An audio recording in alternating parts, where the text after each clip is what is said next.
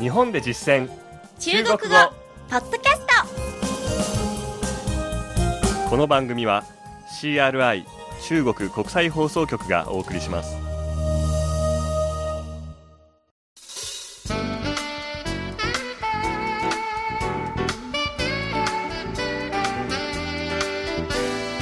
ト大家好こんばんは日本で実践中国語第30課ですご案内は私超いい関東梅田健ですこの講座では日本で出会う中国人との会話を目標に学んでいきます今回は今月の内容を復習しますここまで日本で暮らし始める中国人をテーマに学習してきましたねでは早速振り返ってみましょ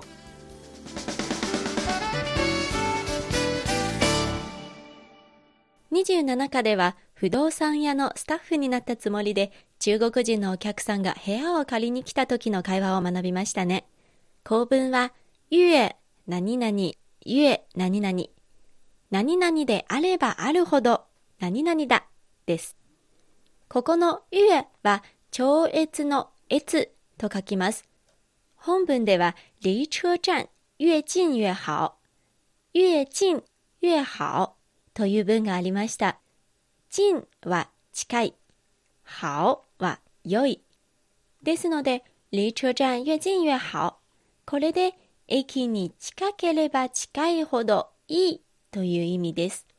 うでは本文を振り返ってみましょう一文ずつ張さんが中国語で読み上げた後に私が日本語訳を読み上げます張さんはゆっくりと読んでくれますので今まで学んだ内容を思い出しながら追いかけて発音してみてくださいね不動産屋での会話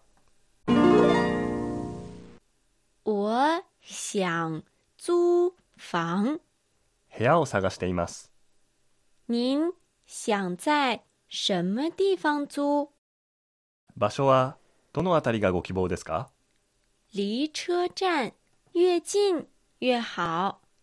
駅に近ければ近いほどいいです想租多大的どれくらいの広さがいいですか一室一厅？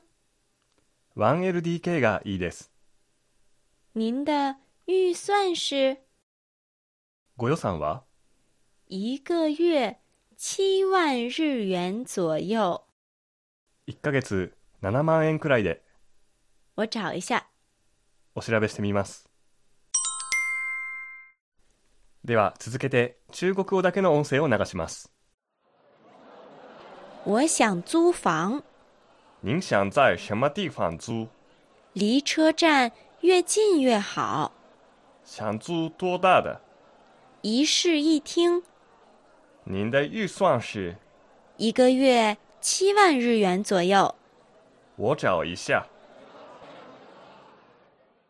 以上が27課の内容です数字や部屋の間取りを正確に言えるように練習してみてくださいね続いて28課は市役所などでの住民登録の場面でした。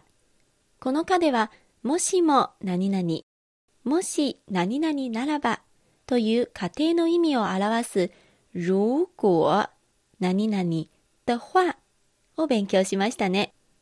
如果の後に条件を入れて、的话の後に結果どうするかを入れます。ただ、ドファはあって啊もなくても構いません。本文の中ではどのように使っていたでしょうか早速振り返ってみましょう市役所にて我刚搬到这里，引っ越してきたばかりなのですが需要办理什么手续吗？何か手続きが必要ですか您需要办理居住登记，住民登録が必要です请填写这张表格。この用紙に書き込んでください要看身份证吗？身分証明書がいりますか中国的身份证不需要。中国の身分証明書は不要です您有在留卡吗？在留カードはありますか有，给你。ありますどうぞ如果有印章的话，请在这里盖章。もしハンコをお持ちでしたらこちらに押してくださいでは中国語だけでもう一度聞いてみましょう我刚搬到这里，需要办理什么手续吗？您需要办理居住登记，请填写这张表格。要看身份证吗？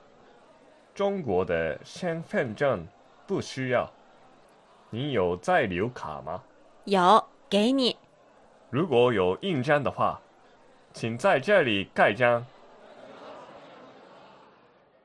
中国の方は18歳以上になるとみんな身分証明書をえー受け取ることになるんですよね。そうです。そしてですね、はい。一人の一生の中で最も醜い写真が、おうみんな身分証明書の上に載せてる写真なんです。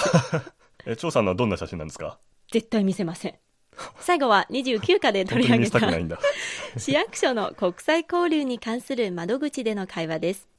この課の構文は接続詞の只要何々です。何々さえすれば、あるいは何々さえあればという意味で、よく只要何々就何々の形で使われます。只要の後に条件を入れて、そして就の後に結果を入れます。只要は主語の前にも後にも用いられますね。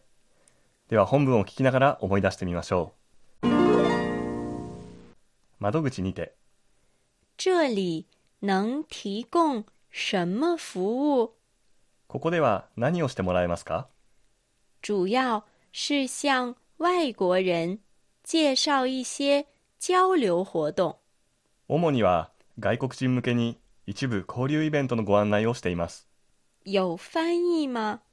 通訳もつきますか只要是市政府举办的就有，市役所が主催するものなら通訳がつきます。比如什么活动？例えば、どんなイベントがありますか茶道体验等等。茶道の体験などです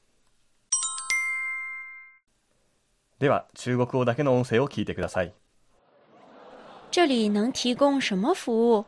主要是向外国人介绍一些交流活动有翻译吗？只要是市政府举办的就有比如什么活动？茶道体验等等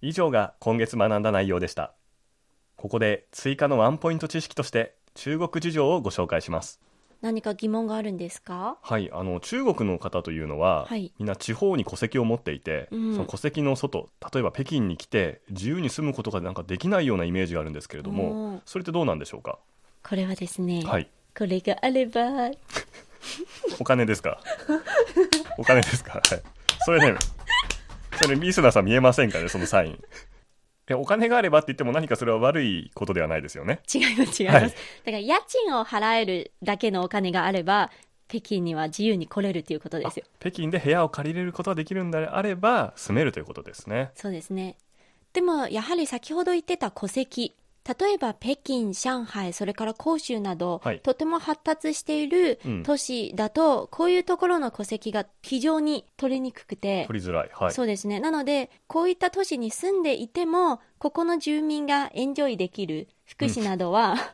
えーもらえないってことです。あー本来の福祉は受け取れないということなんですそうね。です、そうです。はいだから、受け取りたければ、例えばもう仕事をしているのであれば、うん居住証というものを申請すればいいです。戸籍がなくても居住証がもらえる。そうですね。この居住証があれば、戸籍を持つ北京市民が受けている福祉やサービスなどの一部をエンジョイすることができます。。受けることができるんですね そうです、はいエンエンジョイ好きです。